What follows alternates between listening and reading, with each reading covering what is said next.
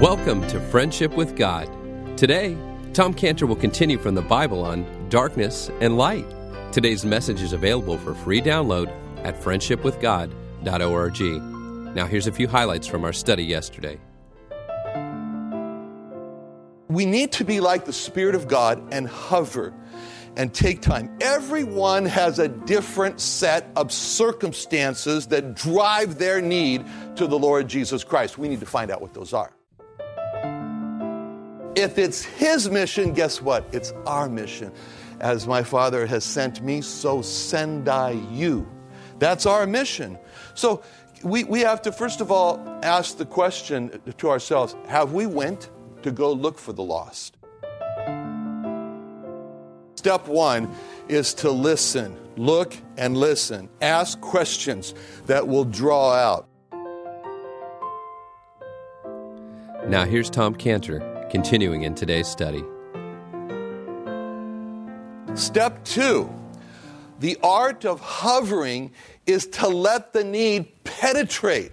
Let the need penetrate. You're not just Walter Cronkite out there trying to interview and get a lot of information out, but let the need penetrate. Penetrate. That's the second step of hovering. You get that impression here when the Spirit of God is moving on the face of the water. It's not but he can say, Oh no, there's darkness here. It's void. And, you know, that was a penetration of the need.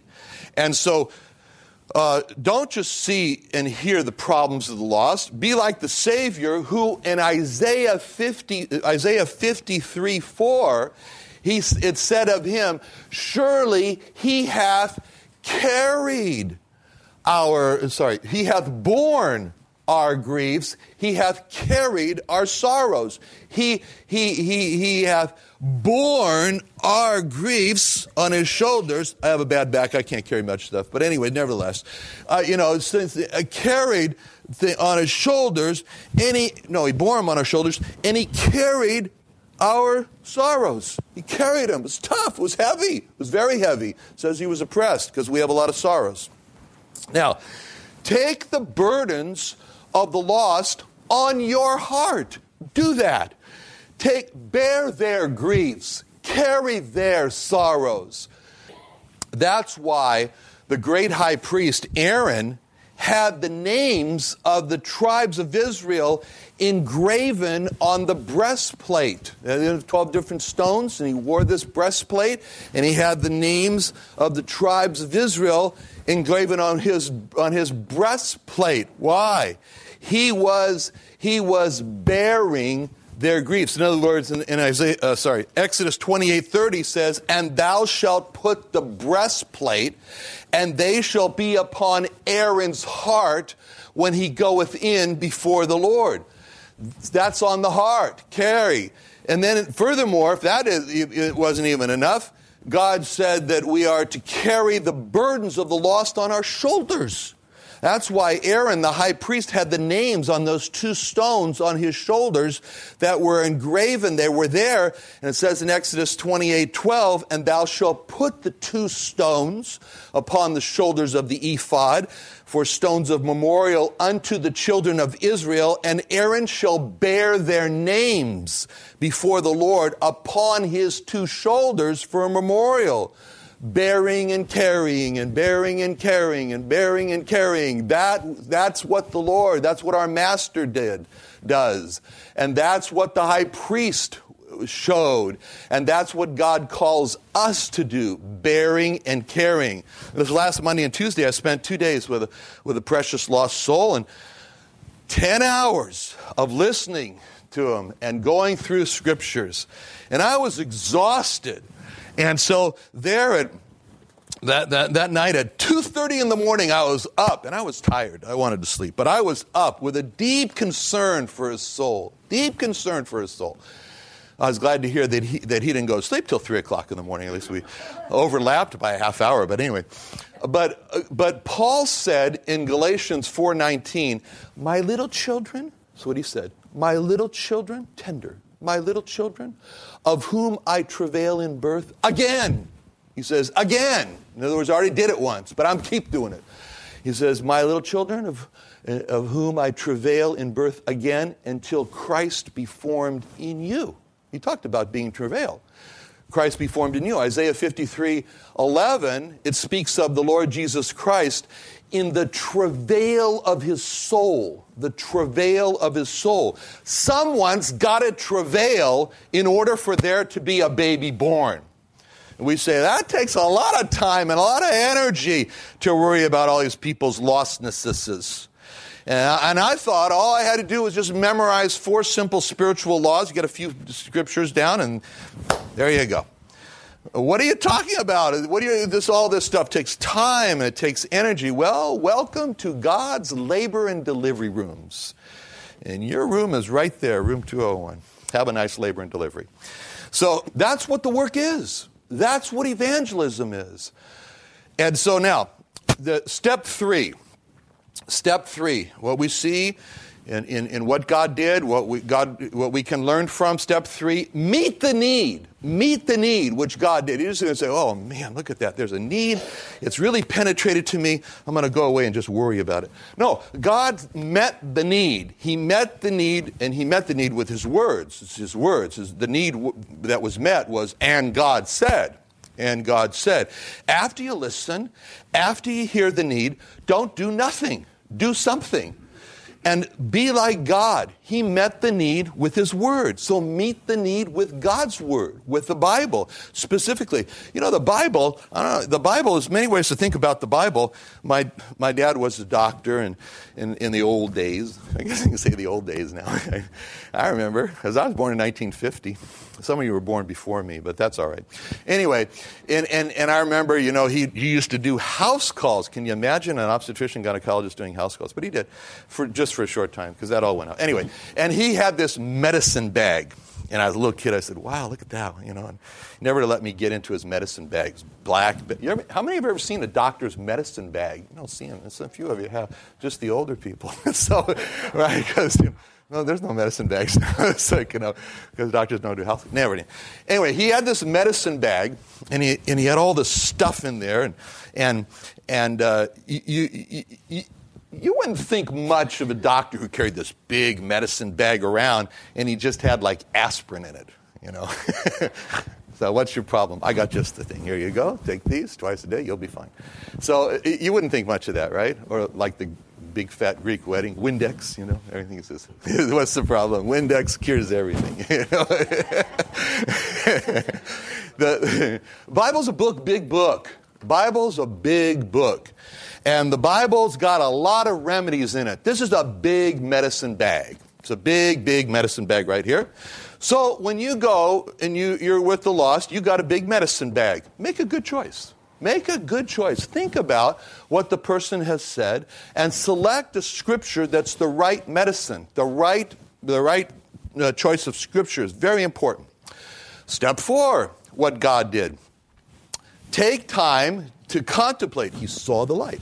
Take time to contemplate if the, if the remedy was good. Again, he's not wasting words here. Of course, God saw the light. He sees everything. But it says here, he saw the light. He saw the light in verse 4. What's that saying to us? He took time to, to, to look at it. You know, a good doctor who's not arrogant, he takes time to review and think if he gave the right medicine. A great doctor, like Dr. forgot his name now. Anyway, uh, he used to, when you'd go to see him, he here in La Mesa, he would, he, he would call you back at night. Can you imagine such a doctor? He himself would call you back at night and ask, How's it going? And you know, that's a great doctor. My wife and I went to a doctor, she has an eye problem, for an eye, and the doctor prescribed an MRI and told her that it was going to be done on this date and two days within two days he was going to call her as soon as it finished and go over with her on the phone so a week goes by after it's done. She's, we, have heard nothing. So we made an appointment. And we went back and, we, and, we, and, and uh, to ask about what he saw, ask about the MRI. And we get in the meeting and he says, Oh, did you have? He's, first of all, he says, What are you here for? that was the first thing we knew we were in trouble. And the second question was, Oh, did you have an MRI? All right. So now he says, Let me look at it. All right, so take time to consider if the best scripture was given for that lost person. And if it wasn't, go back and give another one. I've been thinking about this and I wanted to bring this to your, to your attention. And step five, God came to a conclusion. He came to a conclusion. He concluded that the light was good. And, that, and that's what we should do too. Now, that's how God works in, worked in creation. That's how God works today. That's how God wants us to work in bringing the light to the lost and bringing the gospel to the lost who are in darkness. Can you say with the Lord Jesus Christ in John 5 17, My Father worketh hitherto, and I work? What did he mean? He meant not only they're both working, but they're working in the same way. And so when we see here in creation, we see how God is working. God wants us to be working that way. Can you say, I know he wants me to do his work of reaching the lost. And I've seen this morning from this passage here in Genesis 1 how God is the perfectionist potter. He works, and I'll work the same way. Okay, take home messages. Now you know I'm going to ask you next morning. All right, now, last week, as we said, we finished, we finished at verse 2 with the terrible words darkness. Darkness was on the face of the earth. We've seen that was a great concern to God. He hovered over it and so forth. We've seen, we've seen how they, he, he, was, he was taking a great interest. And before the words of verse 3, we, we, we, God saw the great need for the light. So God met that need. And He met it, as we've seen, with a, with a command. He met that need and He said, Let there be light. That's actually not the most amazing part of that verse. The most amazing part is the second part. And there was light, right? Anyway, that's what makes God God. That's what makes him God. That there is something that happens when he says, that his word comes with results, that his word comes with power, because God's words are reliable. That's what makes God God. That's how we know it's God, that when he speaks, then it happens. I have a friend named Sasha, and he's, uh, he always told me, he says, Don't call me Russian. I'm not Russian. I said, Well, what do you mean you're not Russian? You're from Russia. He says, I'm Jewish. And in Russia, he's, and he shows that his passport shows that, see that big thing there that's, that says Hebrew. And so we are never identified as Russians. We are Jews. Anyway, I still call him my dear Russian friend, but Sasha. And for years, he's been telling me he says, The Bible is full of fairy tales. Tom, fairy tales, he says to me. Fairy tales. For years, I've been telling Sasha just one thing Sasha, try it. Sasha, try it. Put it to the test. What does it say in Psalm 34 8? Oh, taste and see that the Lord is good. Blessed are all they who put their trust in Him. What does the taste and see mean? Put their trust in Him. What does it mean to put their trust in Him? To taste and see. That's what it says. So, what the second part of that verse is so vitally important. Now, to taste and see is to put your trust. I said, Sasha, I said, put your trust in Him. Taste and see. Everyone has all kinds of excuses for not trusting the Lord Jesus Christ and seeing. And God says, taste and see. I remember uh, one Sunday, Cheryl and I were, found ourselves in Nice, France, and we were looking for this, trying to find this Bible believing church, and it was kind of hidden down this little um, place. And, and there was one little sign there, and it didn't say church. It just named the name of their meeting, and it was called Vienne Voir. It says, uh, Come and see. that was the name of the place. Come and see. That's exactly what God is seeing, saying here taste and see, come and see. And that's God's answer. Now, turn, if you would, as we're considering this, to 2 Corinthians 4, verse 6. 2 Corinthians 4, verse 6. I don't know why I turn in my Bible to find it. I have it written down in my notes, but I do that to encourage you to turn. There we go. Anyway, 2 Corinthians 4, verse 6. By the way, did you notice my Bible has, has been, uh, been repaired here? Taped. It's all been taped. And I've done something which I resisted doing for 40 years. And that was that, was that Pastor, but I broke down. Pastor Jim had an old worn out Bible, and he, he discovered shoe goo. And he, he, he, he put his Bible back together with shoe goo. And I said, You can't put a Bible back with shoe goo. That's too unholy.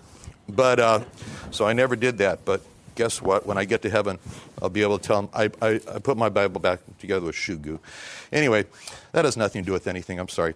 All right, so 2 Corinthians 4 6. 2 Corinthians 4 6. For God, and this is pointing back to the passage here in Genesis, for God, who commanded the light to shine out of darkness, hath shined in our hearts to do what? To give the light of the knowledge of the glory of God, where? In the face of Jesus Christ. Just as He made the earth and, you, and cared for the earth, and He saw the darkness that was in the earth, and because He cared, He hovered over the earth and in the darkness, and He knew the earth needed light, and with a command, He brought the light to the earth in exactly the same way. Exactly the same way. That's what it means when it says, for as God. He made every lost sinner. He made every lost sinner. Lost sinners didn't evolve, and lost sinners didn't sprout. They were made by the fingers of God. Every single lost sinner was made by the fingers of God. And He cares for everything He's made. He cares for His lost sinners, Uh, part of His creation. He cares. And He sees the darkness, just like He saw the darkness on the earth. He sees the darkness in the heart of every lost sinner He made and cares for.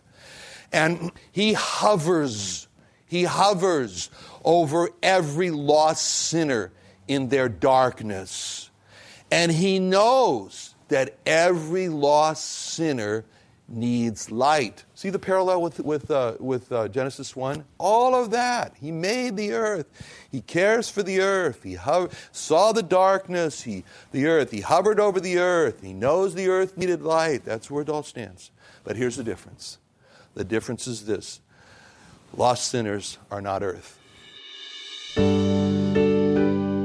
I thought the whole issue with the Sabbath is that God stopped working. What is God working at today? Right. Well, the Sabbath or the seventh day was symbolic of God stopping to work on the creation. The creation was done. But it didn't take long to get to chapter 3 of Genesis when man sinned. And then God immediately went to work on redemption. And so in John chapter 5, verse 17, when the Lord Jesus Christ said, My Father worketh hitherto, and I work, that was explaining to us that there's a great work which is going on. And even still, even though the work of redemption was done on the cross, nevertheless, the effect of that work, uh, which is more work, in other words, bringing lost sinners to the Lord Jesus Christ, is still going on. So we really ought to look at this verse in John 5 17 and say, this verse says, the Father works and the Lord Jesus Christ works. And this verse means to me, and I'm going to work too. Work at what? At bringing lost sinners to the Lord Jesus Christ. That's what God is working at. He said he's not willing that any should perish, but that all should come to repentance. And it says in, in Romans, the goodness of God leadeth thee to repentance. So part of his work is to lead lost sinners to repentance. Part of his work is to send forth the word of invitation, the word of gospel to bring lost sinners to repentance. Part of his work is to, is to strive with man, as he says in Genesis 6. My spirit shall not always strive. He strives with man. He's, he, he makes great efforts to keep man from committing sin, to keep man from burying himself, to, to bring lost sinners to himself so they can become children of God, so they can be born again, so they can be taught of God, so they can have a destiny by God. All of these things is great, great work, and the Lord Jesus Christ is involved in that work. And to become a follower and a believer of the Lord Jesus Christ is to enter into his work. It's to receive the invitation from him. It's to realize that we are like lights that shine in the world among the Jewish people, among the non Jewish people. What does the light for?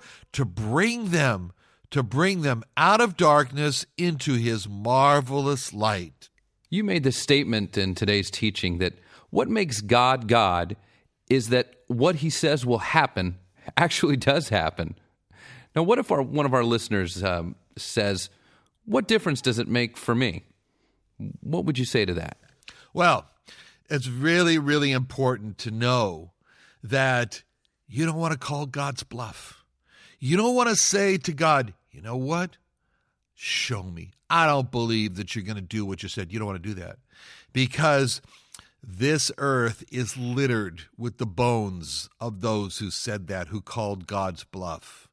And you don't want to be those who said, I'll roll the dice and take my chances. You don't want to do that because we have evidence that God is true even when man challenges him. It's going to happen this the way he said.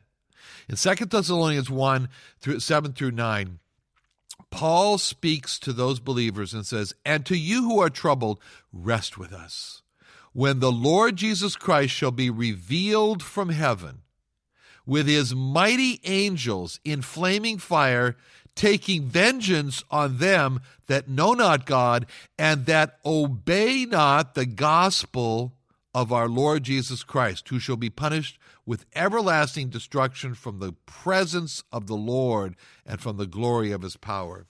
You know how the gospel is described here? It's described as a command because it says that you they didn't obey the command. They obeyed not the gospel of our Lord Jesus Christ. You know, people we so often say, well, the gospel is a take it or leave it affair. Maybe I'll take it. No, no, no, no. God says, I am commanding you to obey the gospel, to receive the Lord Jesus Christ as your personal Lord and Savior. And if you don't, then you're going to be guilty of breaking one of the greatest commandments in the Bible, which is to believe on the Lord Jesus Christ to be saved. That's a command, that's the gospel. And if you don't obey his command, then you're calling God's bluff. And God says, don't do that. Don't do that. Because what makes God God is that what he says actually that what he says will happen actually does happen. And he says here that if a person does not obey the gospel and receive the Lord Jesus Christ as their personal Lord and Savior, that they're going to be punished with everlasting destruction from the presence of the Lord and from the glory of his power. And that's a promise of God that no one should should should be found to break that commandment to not obey the gospel. And Tom, you also talked about man having the power to choose. Does man really have Man power has to power choose? to choose because God gave him power to choose. God set this up. He says, I am going to make uh, man in our image. And part of what that means is that the image of God is the ability to choose. And so God gave to man the ability to choose. You, you might say he crowned him with the sovereignty of choice.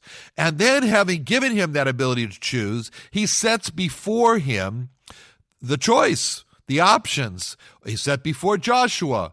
He said, uh, he said, Joshua, I want you to speak this. And Joshua did speak this to the Jewish people. Joshua said, If it seem evil unto you to serve the Lord, choose you this day whom you will serve, whether the gods which your fathers served that were on the other side of the flood, or the gods of the Amorites in whose land you dwell. But as for me and my house, we will serve the Lord. What was Joshua saying? Joshua was saying, We have chosen to serve the Lord. We choose to serve the Lord. And so that's why he said to the Jewish people, Now you choose. We chose. Now you choose. Which way do you want to go? There's a little a chorus that we um, sometimes teach little kids. What will you do with Jesus? What will your answer be? Someday you will be asking, What will he do with me?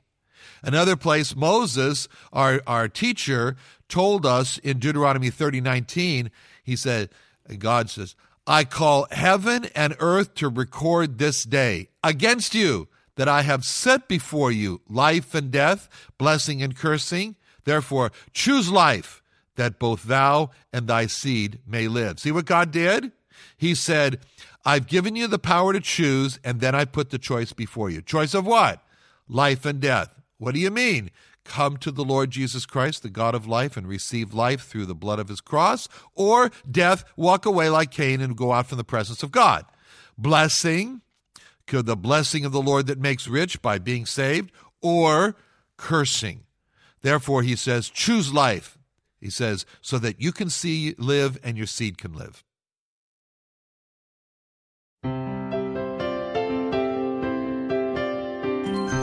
Thank you for joining us today. Tomorrow, Tom Cantor will continue from our study in the Bible. If you'd like to learn more about Tom Cantor or Israel Restoration Ministries, visit our websites at friendshipwithgod.org or israelrestoration.org. There you'll find more resources to help you with your friendship with God. You can also contact us directly by phone at 1 800 247 3051. We can send you a copy of today's broadcast, and we'd like to hear more from you about what you like about friendship with God.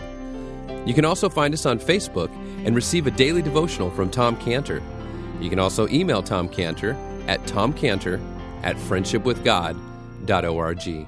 Thank you for listening, and join us again tomorrow at the same time.